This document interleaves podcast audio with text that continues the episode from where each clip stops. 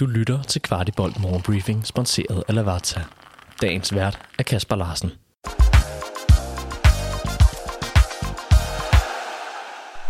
Morgenbriefing onsdag den 24. maj, hvor vi lægger ud med nyheden omkring Carlos Seca, der stopper i FC København. Han siger farvel efter kampen den 4. juni, og ifølge græske medier er han tæt på at lave en aftale med sin tidligere klub Panathinaikos. Det har længe ligget i korten, at vores 34-årige kaptajn efter to alvorlige korsbåndsskader ikke længere skulle blive i København. Nu virker det så til, at han har valgt både at forlade København samt fundet sin næste destination. Herfra gør det naturligvis ondt, og men man også må anerkende det faktum, at det vil blive svært at nå tidligere tiders niveau efter næsten to år uden kampe. Vi skal nok have meget mere om Seca på alle vores platforme i den kommende tid. Sikkert er det, at en kæmpe personlighed takker af, og lad os så alle sammen give Carlos den afsked, han fortjener, og give ham lidt igen for alt det, han har givet os. FC København meddeler, at der er kæmpe efterspørgsel på at overvære sæsonens sidste kamp mod Randers FC i parken søndag den 4. juni kl. 17. I den forbindelse regner FC København med at frigive et mindre antal billetter senere på ugen, da Randers kun skal have A11 til deres fans. Dermed ser det ud til, at vi slutter sæsonen med endnu en vanvittig kamp, både sportsligt, men også på tribunen i en sæson, der overgår alt med hensyn til den opbakning, klubben møder uge efter uge. Vi var også i parken i søndags til vanvidskampen mod AGF, og efter den gik vi i studiet med medlem af Legends Club Christian Lønstrup. Inden vi gjorde det, stod jeg ude på balkongen med Christian, der blot stod og kiggede på sin gamle hjemmebane og sagde, det her, vi lige har set, det er FCK-kultur. Jeg bad ham gentage det i nedtakten, og hør lige her, hvordan det lød. Jamen, prøv lige at høre. Det er fuldstændig ligegyldigt, hvad vi har været vidne til. Jeg har lige stået på balkongen med dagens gæst, Christian Lønstrup. Og Løns, kan du ikke lige prøve at gentage det, du sagde til mig derude? Fordi det, det var det hele i én sætning nærmest. Men alle er jo høje omkring de her ting. Ja. Øhm, det her var indbegrebet af, hvad FCK står for. Altså, det var bare kogt ned på én kamp faktisk. Normalt er det over en hel sæson.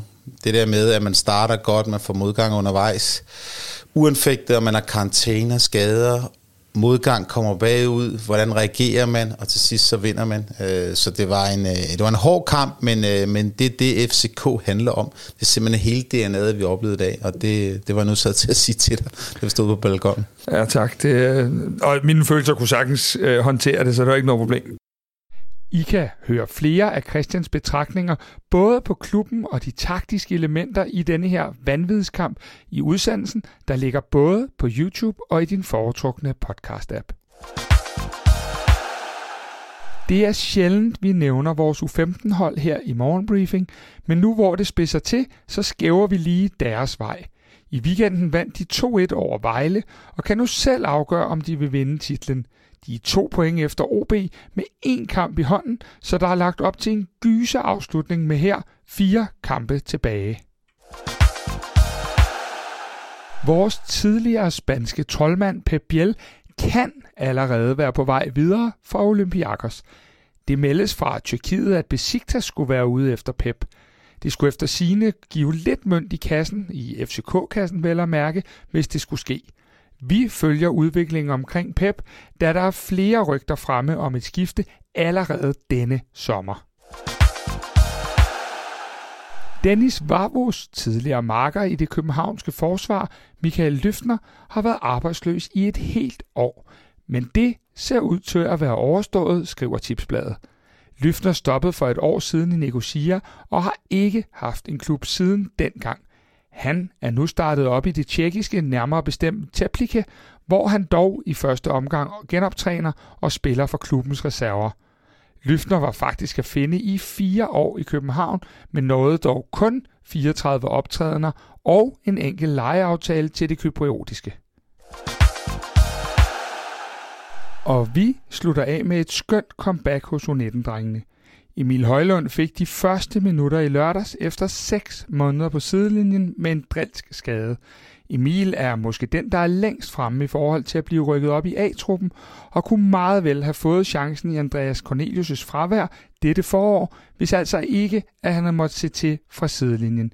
Emil har jo allerede debuteret for førsteholdet og kom blandt andet på banen i Eindhoven i 4-4-kampen i Conference League knockout-fasen.